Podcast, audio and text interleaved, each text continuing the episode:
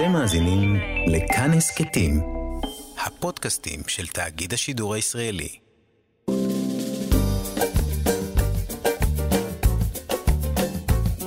שישים החדש, עם איציק יושע. לחיות בגיל השלישי.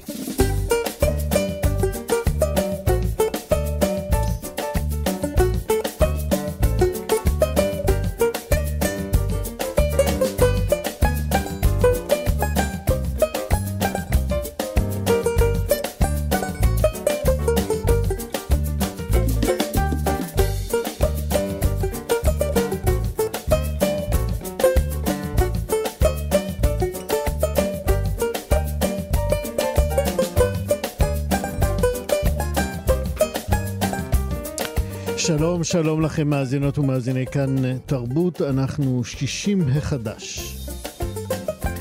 הבוקר אה, נדבר על ריבוי תאונות שבהן אה, מעורבים אה, קשישים וקלנועיות. נדבר על יישומון חדש לבני הגיל השלישי שפיתח המשרד לשוויון חברתי. נדבר גם על היחסים המאוד מורכבים בין אמהות זקנות לבנותיהן, וגם אה, נדבר על מעשי ההונאה הדיגיטליים שמתרבים לאחרונה ומפילים בפח קשישים רבים. תהיה לנו גם מוסיקה ישראלית ותיקה מראשית הפופ הישראלי ככל שנספיק. בצוות הבוקר, ענת שרון בלייס, עריכת משנה עירה וקסלר, מפיקת השידור, שלומי יצחק, טכנאי השידור. אני, איציק יושע, איתכם עד 12. 60 החדש. יותר ויותר אה, קשישים אה, ואחרים אה, משתמשים בקלנועיות לנסיעה, לא רק בשבילי הקיבוצים או המושבים, אלא גם בנתיבי תחבורה סוענים יותר, סוענים פחות. האנשים שנוהגים בהם אומנם מרחיבים את חופש התנועה שלהם, אבל הם גם מאוד מאוד מסכנים את עצמם. וכך אנחנו בשנים האחרונות מתברר אה, עדים לאוכלוסיות חדשות שממלאות את אה, טורי הדיווחים על תאונות דרכים. שימו לב, למעלה מ-75% בתאונות האלה הם בני 65 ומעלה. עורך הדין אה, עמיקם חרל"פ הוא מומחה לתביעות נזיקין ולביטוח, והוא גם יושב ראש ועדת אה, רשלנות רפואית בלשכת עורכי הדין, ואיתו אנחנו נדבר עכשיו על התאונות האלה. שלום לך, עורך דין חרל"פ. עורך דין עמיקם חרל"פ, איתנו על הקו? אכן כן, שומע. או, עכשיו גם אנחנו שומעים אותך. כן. הנתון הזה שאמרתי כרגע, אני מקווה ששמעת אותו, הוא מוכר לך בוודאי, 75% אה, בתאונות האלה הם בני 65 ומעלה. זה נתון אה, מאוד מדאיג כמובן. אגב, מי מפרסם את הנתונים האלה?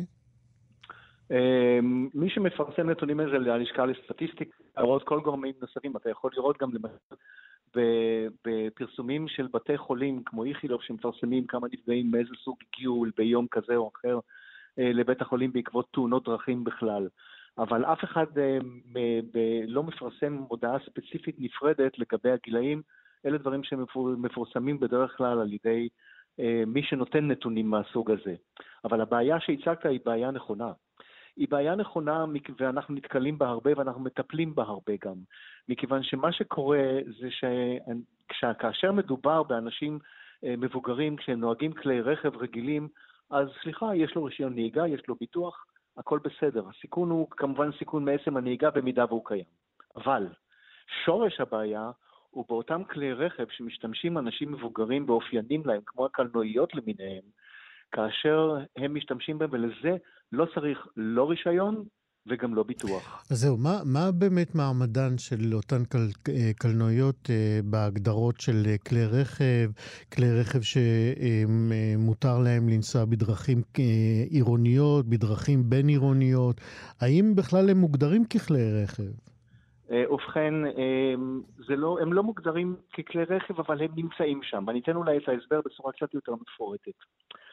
אה, הקלנועית היא אה, מוגדרת למעשה ככיסא גלגלים נייד. גם הנתונים שלה, שאני לא אחזור עליה, עליהם, הם אה, נתונים מאוד פשוטים, כדי שתבין רק שהמהירות שלהם היא 12 קילומטר לשעה כביכול במקסימום, והתנועה שלהם היא די מוגבלת.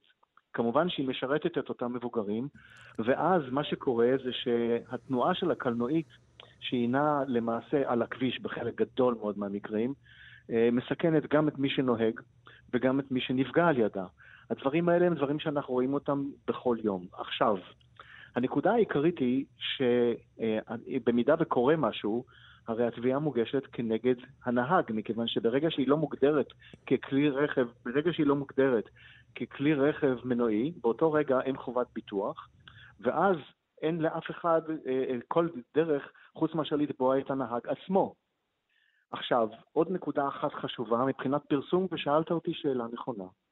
לפני, בשנת 2012, אה, פורסם חוזה ביטוח אה, על ידי משרד האוצר, אגף שוק ההון, ביטוח וחיסכון, שבו אה, אה, על פי אה, הסמכות שניתנה לו לפי תקנות ביטוח רכב מנועי, הסדרי ביטוח וכולי, עלתה השאלה האם אפשר לבטח כלי רכב, כלי רכב מסוג מסוים שמוגדרים כאילו ללא הגדרה של חובה ביטוחית, כמו ציוד הנדסי, אמבולנס וכולי, ושם בפירוש נרשם בהגדרת רכב מיוחד קלנוע קלנועית. זאת אומרת, קלנוע קלנועית, רזנוע, רכינוע, סגווי, אם אתה זוכר נכון את הסגווי שהיום אנחנו לא כך רואים אותו, mm-hmm. ועגלת גולף. זה מגדיר לך פחות או יותר איך רואים את הקלנוע ואת הקלנועית. זאת אומרת שלפי אותו פרסום של מסמך, יש אפשרות לבטח את זה באמצעות הפול חברה לביטוח. אני לקראת הישיבה אה, שאנחנו מקיימים ברגע זה, ניסיתי לבדוק בפול אם עדיין מישהו מבטח את זה, ואם זה קיים, אה, וזה ביטוח שהוא אה, ביטוח אה, וולונטרי. זה לא, לא מחייבים אותך. אתה יכול, אתה לא יכול. וכולי, אבל זה ביטוח וולונטרי שעושים אותו. לא קיבלתי תשובה בשלב זה שמאשרת שהסידור הזה קיים, אבל מאידך לא מצאתי שום פרסום בשלב זה שמחזיר אותי למצב שבו בוטל ההסדר הזה. בוא, בוא, בוא רגע רק. נבהיר, בוא נבהיר. אותם כלי רכב שמנית עכשיו, הקלנועיות, הרכיבי רכינוע, או איך נכון. שקראו ל Segway, אמ, אלה היו כלים, כלי תעבורה נקרא להם כרגע, כי הם לא בהגדרה של כלי רכב, אה, כלים שה... אה, אפשר לבטח אותם. זאת אומרת שחברות לפי הביטוח... לפי המסמך הזה, כן. כן, והמסמך הזה הוא של מי? המסמך הזה הוא של משרד האוצר, מדינת ישראל. זה מסמך מחייב? אגף שוק ההון וביטוח וחיסכון. זה מחייב? תראה, זה מסמך שאמור להיות מחייב. זה המסמך שאמור להיות מחייב מבחינת האפשרות. הוא לא מסמך שמחייב אותם, זה לא משנה את הוראות החוק שאין צורך בביטוח. אבל הוא מאפשר לפחות, על פי המסמך. זאת אומרת, ו... אם אני בא לחברת הביטוח שלי ואומר, אני, יש לי סגווי, יש לי רכיב נוע, יש לי אה, אה, קלנועית, אה, הנה המסמך של משרד האוצר, אני לפי המסמך הזה מבקש לעשות ביטוח לקלנועית. חברת הביטוח יכולה לסרב? היא יכולה לסרב בוודאי. למה? כי החוזר הזה קובע את תעריפי הביטוח השיורי, שזה הפול, הפול חברה לביטוח, בהתאם למנגנון של התקנות. זאת אומרת שאם, אני כן יודע על חברה, חברה אבל לא, לא מקשר איתם, שיש חברה נוספת שבזמנו אה, כנראה עשתה ביטוח, אבל אני לא בטוח ולכן אני לא מזכיר את שמה. לגבי הפול, אני יודע שלפי התקנות, לפי התקנה הזאת, לפי התיקון הזה, יש מקום אה, לתבוע במידה, אה, לבקש ביטוח, במידה והפול עדיין מבטחים זאת התמונה נכון להיום. אין בזה משום שינוי הסטטוס של, הקלנוע, של הקלנועית, וזה לא מחייב. אבל זה פותח באיזשהו מקום דרך למי שמשתמש בקלנועית כן לבצע ביטוח. באותו מסמך גם כתוב מה העלות של הביטוח באותו זמן. אה, מה קרה מאז ועד היום? אנחנו בתיקים שבהם היו מעורבות קלנועיות לא פגשנו אף אחד שעשה ביטוח. אנחנו בכולם היינו במצב שהפוגע, דהיינו נהג הקלנועית, היה אה, לא מבוטח. אה, אי אפשר לבוא אליו בטענה ולהפעיל את קרנית למשל, שהיא החברה האיסופית, שכאשר אין ביטוח חובה וכאשר אין ביטוח חובה ונפגע אדם צד ג' על ידי מי שנהג ללא רישיון וללא ביטוח חובה, או אחד מהם, שם אז פונים לקרנית וחברת הביטוח קיימת.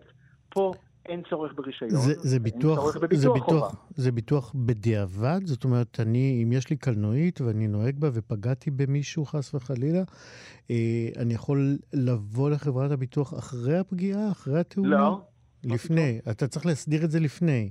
התשובה היא שביטוח חל רק מרגע שעשית אותו. אם לא עשית אותו, אין דבר כזה ביטוח רטרואקטיבי. זאת אומרת, האפשרות לביטוח כן קיימת אה, גם אצל חברות ביטוח רגילות שמסרבות. יש את אה, מה שהזכרת עכשיו, קרנית, נכון? ששם מה? קרנית, כן מחייבים? קרנית, לא, קר, קרנית היא לא החברה הראויה לצורך העניין. היא הייתה ראויה במידה והיה הסדר שמחייב. כי אז אנחנו בחוק הפיצויים לנפגעי תאונות דרכים. זאת אומרת, אני יכול להיות uh, באמת אזרח אחראי, uh, לנסוע בקלנועית שלי, לנסות לעשות ביטוח, אבל למצוא את עצמי עומד בפני שוקת שבורה, כי אף חברת ביטוח לא מוכנה לבטח אותי. Uh, בעיקרון, המצב אפשרי. ואז מה ההמלצה שלך? ההמלצה שלי היא לעשות דברים הרבה יותר סודיים. Uh, החלק היסודי הוא פשוט ליצור איזושהי סיטו... סיטואציה של מחויבות.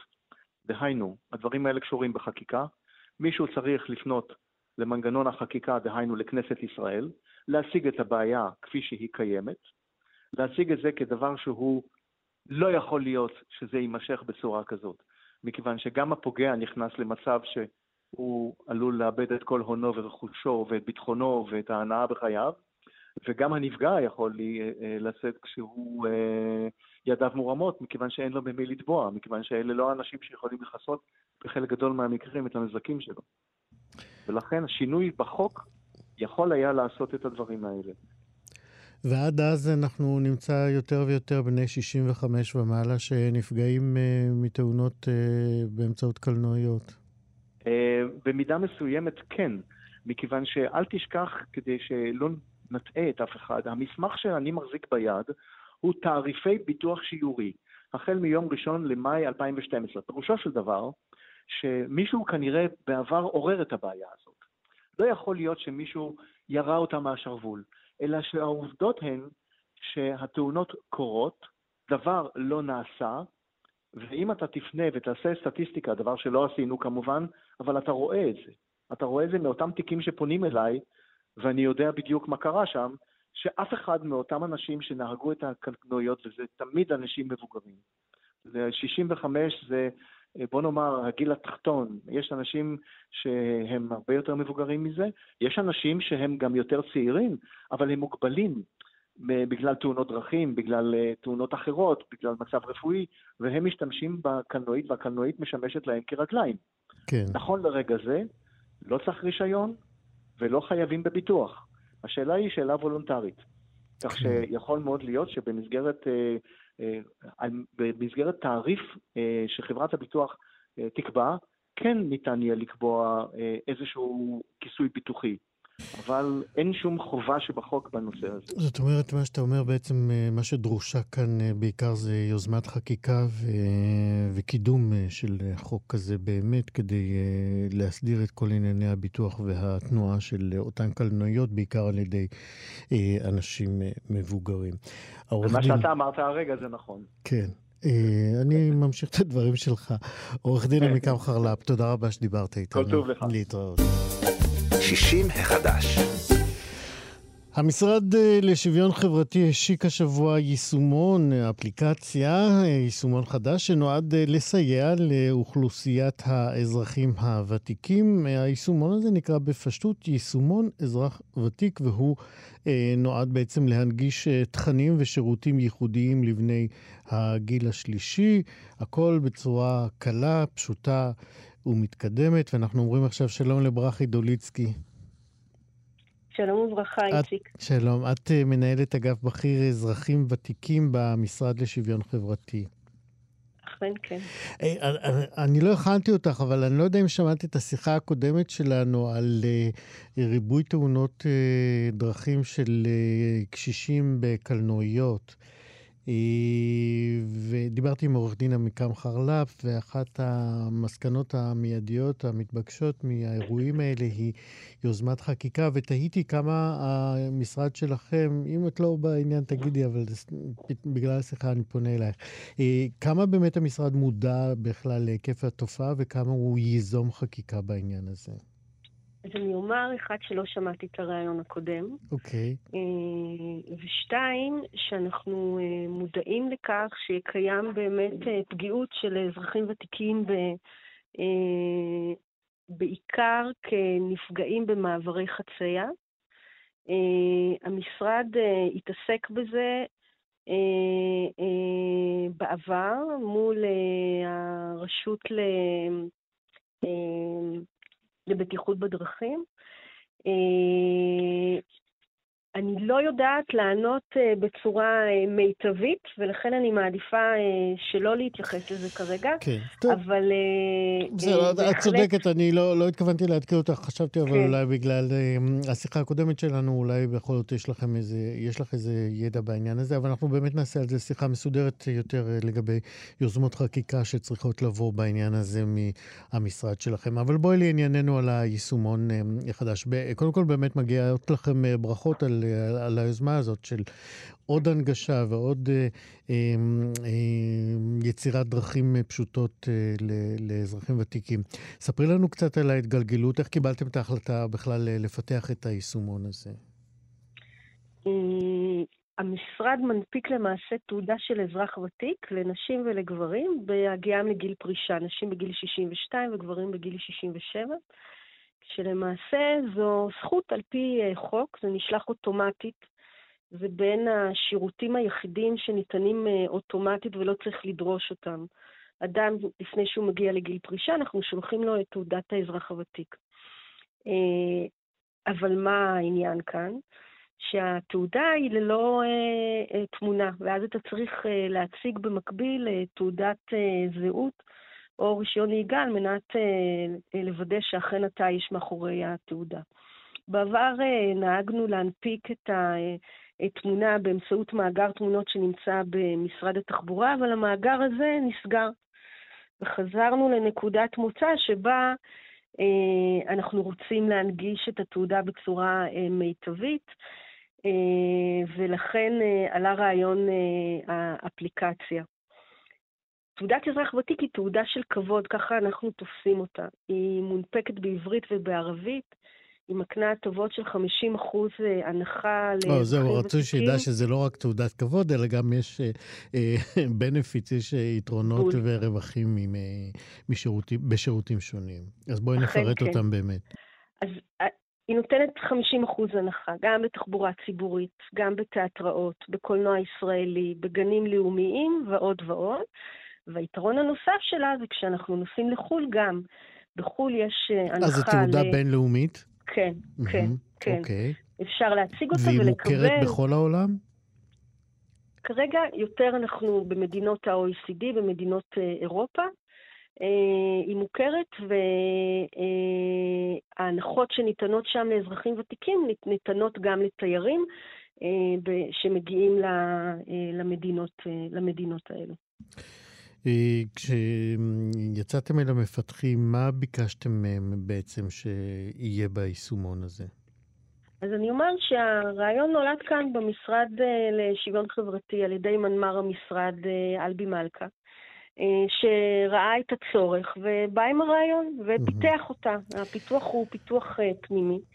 יהיו וה... עוד שירותים שאתם תוכלו להנגיש באמצעות היישומון הזה לאזרחים ותיקים? בהחלט כן.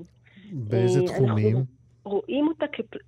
היום באפליקציה ניתן להנפיק את התעודה עם התמונה, וגם ניתן לקבל אה, אה, מידע על זכויות באמצעות כל זכות, וגם בלחיצת כפתור אפשר להגיע למוקד לאזרחים ותיקים, כוכבית 8840. עתידית, אנחנו רוצים למעשה באמצעות האפליקציה שאזרח ותיק יוכל להיכנס אליה, ולראות את כל ההטבות הנת... שהוא יכול לקבל באזור שבו הוא גר, באזור שבו אה, הוא נמצא. אחת הבעיות הגדולות היא להנגיש את השירותים ושאנשים ידעו אותם. ואז אנחנו מקווים שבאמצעות האפליקציה, אם אני גרה בעיר מודיעין, אני אכנס לתוך האפליקציה ואני אראה את כל הזכויות אה, אה, וההטבות והפעילויות הקיימות אה, באותו מקום שבו אני נמצא. ובנוסף על זה, אנחנו רוצים ליצור פורטל חדשות לאזרחים ותיקים. כל מה שיכול לעניין אותם, שאפשר יהיה להנגיש להם באמצעות היישומון, האפליקציה הזו. יש, יש לכם לוח זמנים למתי יהיה שם איזה גוף תוכן אמיתי כבר, שאפשר לראות בו באמת כמקום שאפשר, שיכול להיות מאוד יעיל לאזרחים ותיקים? מבחינה טכנולוגית אנחנו ערוכים. אנחנו עסוקים עכשיו לעשות... מבחינת התוכן התכוונתי, התוכן שבתוך כן, כן, כן. כן. אז אנחנו עסוקים כרגע בעצם לאסוף את המידע מתוך רשויות מקומיות, עתידים לצאת לפיילוט, כך אנחנו עובדים uh, כמדינה בחמש רשויות, לראות ולבחון שאכן זה עובד כמו שצריך, ואז uh, נרחיב את זה לכלל הרשויות המקומיות. איפה אפשר למצוא את היישומון? אז היישומון אה, נגיש ב, אה, בחנויות, בחנות האפליקציה, גם באנדרואיד וגם אה, באייפון. באתר שלנו יש סרטון שיודע להדריך ולהנגיש לאנש, לאנשים איך להוריד אותה. מה זה וכמו חשוב. וכמו תמיד, כוכבית 8840, מי שמתקשה, שיתקשר ונסייע לו להוריד את האפליקציה. שזה המוקד הידוע שלכם, נחזור עליו, באמת כדאי שידעו עליו עוד, כוכבית 8840. אפס. ברכי דוליצקי, תודה רבה על היישומון הזה, תודה רבה שדיברת איתנו, ונתראה בשמחה הבאה. בכיף, תודה איציק. 60 החדש. עכשיו אה, נדבר על אה, יחסי אימהות מבוגרות ובנותיהן, שכבר הן עצמם היו לאימהות. אה, מערכות היחסים האלה מקבלות יותר ויותר ביטוי בספרות, בקולנוע, בתיאטרון ובכלל באומנות. אני רוצה לקרוא לכם עכשיו קטע קצר מתוך סיפור קצר שהתפרסם לאחרונה בכתב העת האינטרנטי לספרות, כתב העת המוסך. לסיפור קוראים לשתות מהחלב המקולקל. כתבה אותו לאה שדה שהיא פסיכותרפיסטית, היא גם גמלאית האגף לבריאות הנפש במשרד הבריאות. עוד נספר לכם שלאה גם כותבת פרוזה שנים ארוכות, וסיפור קצר שלה אחר זכה במקום השני בתחרות פרס אלמוג לשנת 2018. אז הדוברת בסיפור אה, שהיא פרסמה עכשיו היא האם הזקנה שמתארת מפגש נוסף, טעון, אה, הייתי אומר גם מאמלל, בינה לבין בתה. שמתברר סוחבת אה, ביחסים עם אמה מטען ארוך, כבד, של רגשות מסובכים, והאינטראקציה לא פעם אפילו תוקפנית. אז הנה קטע מתוך הסיפור. לשתות מהחלב המקולקל. אחר כך היא שתקה וחיבצה את המצח והסתכלה עליי במבט מוזר, כאילו היא רואה אותי בפעם הראשונה ואמרה, אולי הגיע הזמן לעבור לבית אבות, ישגיחו שם עלייך. בית אבות? בחיים לא. תלכי את לבית אבות, אמרתי לה בחזרה. היא משכה את האצבעות שלה, אצבע, אצבע, כמו שהיא תמיד עושה כשהיא חושבת מחשבות. תראי, יעזרו לך שם, לא תהיי לבד. ואז שוב באה עלינו הזרות שיש בינינו, ונהייתה כמו קיר בטון, והיא כבר לא הייתה הבת שלי. שלום ללאה שדה, כותבת הסיפור. שלום וברכה. מה שלומך? בסדר.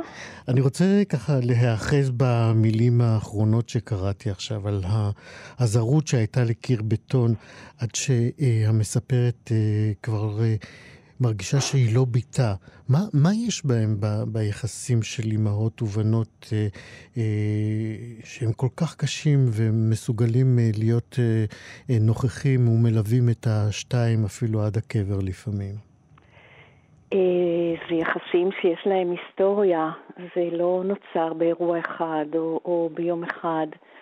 אה, בסיפור שלי זה נוצר אה, איפשהו בילדות של הילדה, כשאימא, אם אתה זוכר, עברה איזושהי תקופה של דיכאון, ובדיכאון הייתה זרות מאוד גדולה, והיה קיר שחצץ ביניהם, וחוסר נגישות של האימא אל הבת.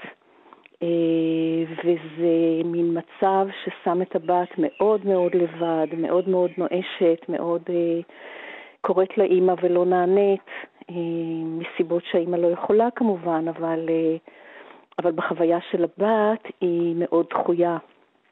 ו, וזה גורם לה מאוד להסתגר בתוך עצמה לבת ומאוד להתרחק מהאימא, כי, כי משם לא, לא יבואו לה רגשות חמים. כאילו היא למדה את זה בשלב ההוא. לא, לא, לא, לא, לא לבנות על, ה, על האימא ועל האימהות של האימא. וזה חזר באיזשהו אופן חוויית הנטישה, או במפגש הזה בין האימא והבת, שבת מריחה, מרחרחת, ועם ריח של פגר, והיא מרגישה שהאימא לא יכולה באמת להיות לבד, והיא מציעה לה ללכת לבית אבות, זה, זה כאילו אה, להפוך את הריחוק ביניהם למשהו נורא קונקרטי, אה, את התחייה למשהו נורא קונקרטי, את תלכי לבית אבות. כן, וה, והבחירה היא מאוד אה, סימבולית באינטראקציה. הסיפור נקרא גם לשתות מהחלב המקולקל. אה, אה, הבת מריחה ריח לא טוב, ריח שהקורא יכול להבין או ללמוד ממנו, אם הוא רוצה, על ריח של מוות, על משהו כן. שמת ומעלה ריח לא טוב. כן. ובעצם אולי יש פה באמת איזה ניסיון לעשות איזושהי קונקרטיזציה של הרצון הזה אה, אה, לשים את היחסים, לשים להם סוף אולי. אמ, כן, כן, איזה מין עייפות, איזה מין חוסר התחייבות של הבת אה, להמשיך ולטפל באימא, כשזה בעצם, היא חזרה לאימא אחרי הרבה שנים של ניתוק. היא חזרה, אם אתה זוכר בסיפור, אחרי שהאבא נפטר, ו... והמטפלת מודיעה לה. אחרי, אחרי שהוא נפטר, ואז, ואז היא חוזרת לבקר את האימא פעם בשבוע, ביום קבוע, בשעה קבועה, 20 דקות. כאילו לצאת ידי חובה. כן. אני רוצה אבל להישאר עדיין, ב, אה, ללכת טיפה אחורה אל, ה, אל התקופה שבה כן היה ביניהם נתק. כן. אה, זאת, אה, אולי אני אלך למקום נוסף, אחרי זה נחזור לזה. מה שאת מתארת בעצם, הניסיונות של הבת לחזור אל האימא, הם בעצם איזשהו ניסיון להיאחז באיזה פנטזיה. אה, שלא תתקיים כנראה לעולם, במיוחד על רקע העובדה שמעולם לא היו שם יחסי, אה, יחסים חמים. אה, הרצון לקרבה הזאת לעולם לא קיבל מענה, מעולם לא קיבל מענה, אבל הבת לא מוותרת. כן. גם בערוב ימיה של האימא, וגם אחרי שהיא הפכה אימא בעצמה. כן. למה, מה, מה המקור להיאחזות הזאת, הנואשת הזאת, שאנחנו לא מוותרים על אהבת אימא? שאלה טובה. נכון, אני חושבת שבהורות שיש בה חסר, אה, אני חושבת שיש רעב אה, אינסופי להורות אחרת. זה לא נגמר, הצורך בהורות, בלהיות ילד של מישהו. ו, ומשאלה שההורה שלך פתאום נורא יאהב אותך, פתאום נורא יחבב אותך, אה, לא רק יזדקק לך פיזית, אלא נורא ירצה אותך. אמ, את מה שאתה. את מה שאתה, את מה שאתה. אני חושבת שזה מצב שהוא לא פשוט בכלל. אה, זה קורה הרבה בין הורים וילדים, גם, גם ילדים שלא חוו כזה חסר אה, אה, בילדות המוקדמת, אבל ככל שהם מתבגרים ומשתנים, והצרכים שלהם משתנים, זה, אם ההורה לא משתנה ביחד איתם, זה יכול להוביל לאיזשהו ניכור וכעס ועלבון, עלבון שהילד שלהם גדל והוא צריך אותם באופן אחר. כן, ואז אה, שוב אה, משתבשים הדברים אה, בעקבות מה שאת מתארת. ובסיפור שלך, לשתות מהחלב המקולקל, הניתוק הזה מקצין עד כדי כך שהילדה מתחתנת ולא מזמינה את הוריה לחתונה, ואת מתארת בסיפור סצנה אה, כואבת נורא, שבה אה, האימא אה, ובעלה, עוד אה, כשהיה חי, הם אה, מתגנבים לאזור החתונה. אה, עומדים בחושך, בפינה שלא הראו אותם אה, ולא ייתפסו בבושתם. ספרי באמת על, ה, על ההקצנה הזאת שיכולה לגרום הזרות בין אם אה, לביתה. בסיפור הם מציצים אה, לחתונה שלה, אמ, זה אה, על כאילו על ההקצנה, אמ, אני לא יודעת, אה, בסיפור הנתק מתרחש אחרי שאימא נותנת לבת לשתות חלב חמוץ בקפה, mm-hmm. ואז בעצם היה הגחה ששבר את גב הגמל, ומאז הם לא ראו את הילדה יותר. ואני חושבת שלפעמים יש ילדים שמרגישים שהחיים שלהם מתחילים מחדש כשהם מתנתקים. אה, יש ילדים שהמשאלה שלהם לנתק כדי שההורה יחזר אחריהם, שההורה ירצה אותם, שההורה יילחם עליהם. אה, יש הורים שחווים את זה שהם עצמם ילדים ו... ומפקידים אצל, ה... אצל הילד שלהם את התפקיד של ההורה שלהם לא היה. כן, שזה מתכון לשיבוש קולוסלי. לגמרי. אני חושבת שכולנו כאלה, גם וגם. הכל עניין של מינונים, ו, ואני חושבת שבסיפור הזה ההורה, האימא, היא, היא אישה ילדה. ו... ו... כן, כי כשהבת אומרת לה שהחלב חמוץ והיא מתעקשת uh, שהוא לא, היא, היא, היא מפספסת משהו אחר. Uh, כן, נכון, היא, היא, כן, היא לא רואה את הילדה שלה, uh, זה לא פשוט להיות ילד שחי במשפחה שהוא, שהוא בלתי נראה, שהוא סוג של, של אביזר שצריך למלא חובות כלפי אבא ואימא. כן, יש שם, יש שם כאב, בעיקר עלבון. אני חושבת שהיחסים האלה של ניתוק, הבסיס שלהם הוא עלבון, גם אם כלפי חוץ זה נראה כעס וניכור ו... וקיר בטון, בבסיס בבסיס יש עלבון נורא נורא עמוק אה, שלא רואים אותי, שאני לא חשוב מספיק למישהו אחר, למי שאני צריך להיות חשוב לו. אה, וזה עלבון שמניע המון מערכות יחסים. כן. כמה את נתקלת אה, בזה אצלך בקליניקה? אני נתקלת בקליניקה, אני נתקלת גם בחיים, בחיים שלי מסביב. זה לא הסיפור האישי שלי, אה, אבל, אה, אבל אני חושבת שהשאלה הזאת אה, של מה המרחק והקרבה שלי כהורה ביחסים שלי עם הילדים שלי, זו שאלה שכל הזמן מתקיימת. Mm-hmm. ואני חושבת שגם כל הזמן צריכה לקבל תשובות אחרות. כן. וזאת שאלה שבעצם צפה ועולה כל הזמן מתוך איזשהו איום שמשהו עלול להשתבש כל הזמן. כל הזמן, כל הזמן. כן. ואם אתה מופעל על ידי עלבונות, ואם אתה נגיד מאוד באישיות נרציסט או ילדותי, זה מאוד מסוכן, מאוד מסוכן, כי... אה, כי ילדים, אה, אתה יודע, הם אה, באופן טבעי חיים את חייהם ועם בני זוגם ועם הילדים שלהם, ואתה לאט לאט מרגיש מודר. כן. כאדם הכי חשוב בחיים שלהם. שזאת באמת החוכמה ההורית, לדעת לתת להם לגדול וללוות עד המקומות שבהם מרשים לנו. נכון. ולא סנטימטר יותר מזה. ממש, ממש ממש. כן. ואם אתה סנטימטר יותר, שזה, אתה יודע, זה בסדר, זה לא, אין לנו באמת סרטי מדידה, אז ש, שיהיה מספיק ברקע, שתהיה מספיק חיבה הדדית. כדי לאפשר את זה ולחזור חזרה לגבולות נכון. המותרים. נכון. אמ, כן, כן, אני רק רוצה להדגיש את המילה חיבה, אני חושבת שהיא נורא חשובה בכלל במערכות יחסים. בטח. יותר מאהבה אפילו.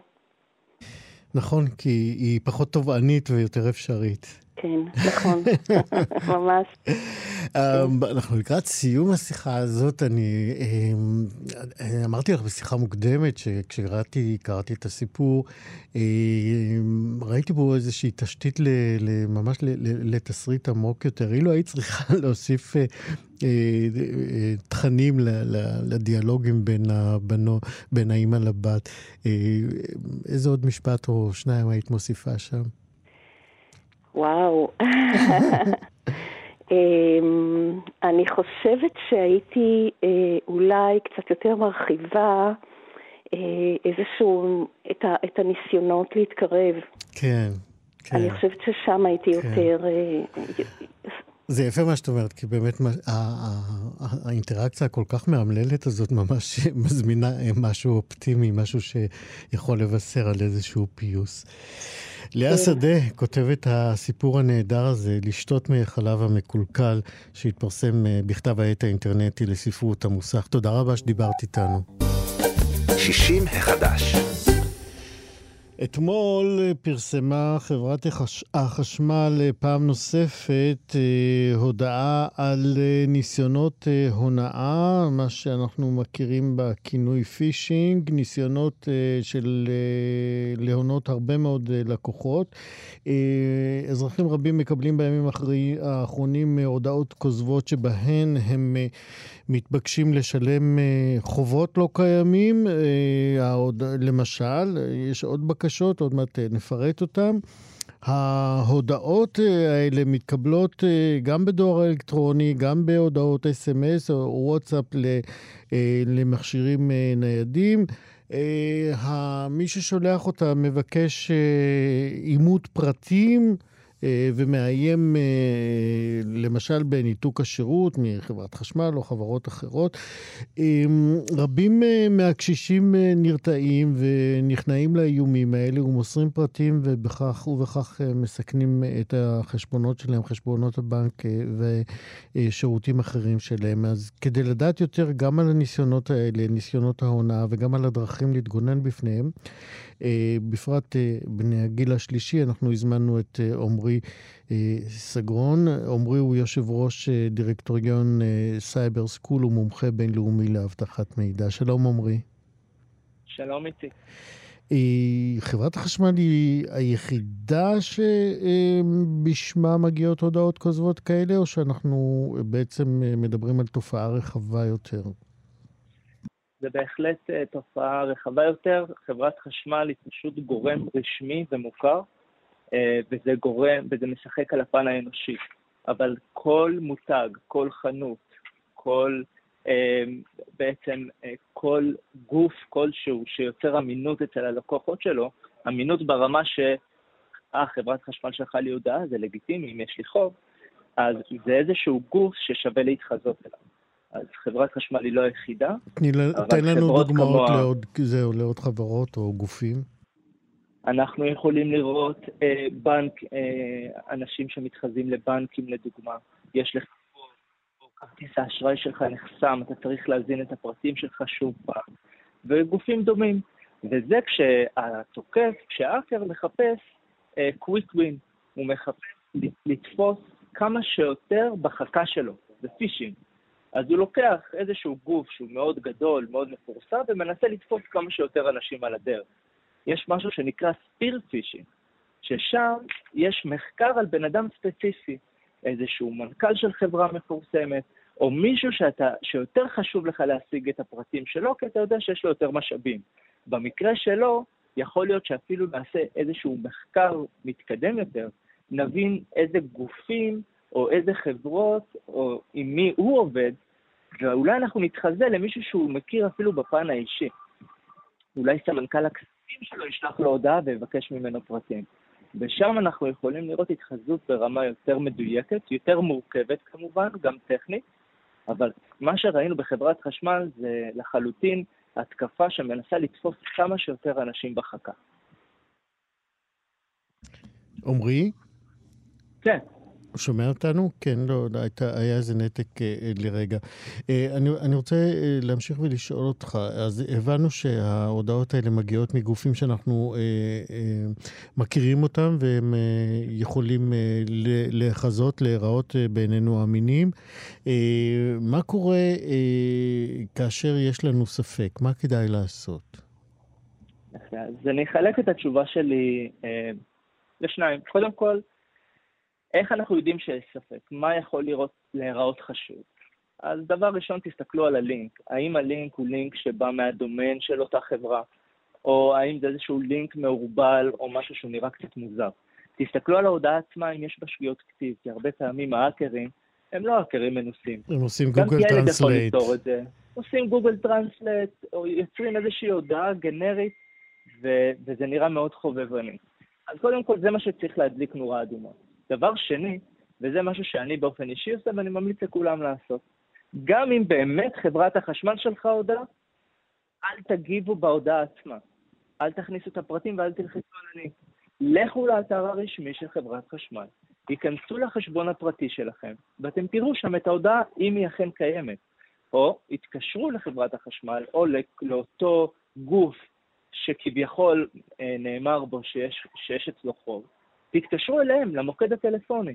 שלום, אני ככה וככה, האם יש לי אצלכם חוב? כי קיבלתי מכם הודעה. תהיו אקטיביים, אל תהיו פסיביים. אל תגיבו למה שאמרו לכם, כי יצרו אצלכם איזשהו לחץ. תנשמו רגע, תרימו את הטלפון למוקד, ותבקשו מהם את הפרטים. ואם באמת הדבר הוא נכון, אז הם יגידו לכם, ואם זו עונה, הם גם יגידו לכם. יש עוד אה, דרכים שאתה יכול אה, להמליץ אה, לאזרחים ותיקים ש... שבהן הם, יכול... הם יכולים לנקוט כדי להימנע מ... מהונאות מהסוג הזה? אל תפחדו להתייעץ, זה לא בושה. מכוונים לכמה שיותר אנשים שהמודעות שלהם בעולם הסייבר ובעולם הדיגיטל היא נמוכה יותר משאר האוכלוסייה, ולכן זה קל יד שקל לשחק לו על אותם אה, רגשות. תתייעצו עם הילדים, תתייעצו עם הנכדים, תשאלו ותבקשו אה, אה, עצה, אפילו תצלמו את המסך ותשאלו האם זו הודעה לגיטימית. אבל הדרך באמת הטובה ביותר זה להימנע, להבין שהדברים האלה קורים המון, ובסופו של דבר להיות אקטיבי יותר. אם אתם לא יודעים או לא מכירים איך ליצור את הפעולה האקטיבית, אז תבקשו ממישהו שקרוב אליכם שיעשה את זה בשבילכם. אבל בשום פנים ואופן לא ללחוץ בצורה אוטומטית על לינקים. כן. אצלנו ב Cyber School, ילדים ביסודי, בכיתות ג'-ד', מסוגלים ליצור כזאת התקפה. שתבינו כמה התקפה הזו לא צריכה, פשוטה. לא דורשת, כן, לא דורשת תחכום מיוחד. אה, לסיום, עמרי סגרון, כמה החוק אה, אה, מגן על אזרחים מפני הונאות כאלה? זאת אומרת, האם תופסים אותם, למה הם צפויים בעונש אם הם מגיעים למשפט? זו שאלה מצוינת, והשאלה העיקרית זה אם. אם הצליחו לתפוס את הפוקד, אז לחלוטין יש פה הונאה עצום, והעונש הוא עצום, גם כלכלי וגם uh, כלא בוודאות, לכל מי שעושה את זה, כי זה פשע לכל דבר ועניין. יפה. טוב, עמרי סגרון, נקווה שהגל ההתקפות האלה אה, יחלוף ולא יחזור. תודה רבה שדיברת איתנו. תודה רבה. להתראות. יום טוב. ביי ביי. וכשיבוא, יבוא שלום, וכשיבוא, יבוא שלום. אתם מאזינים לכאן הסכתים, הפודקאסטים של תאגיד השידור הישראלי.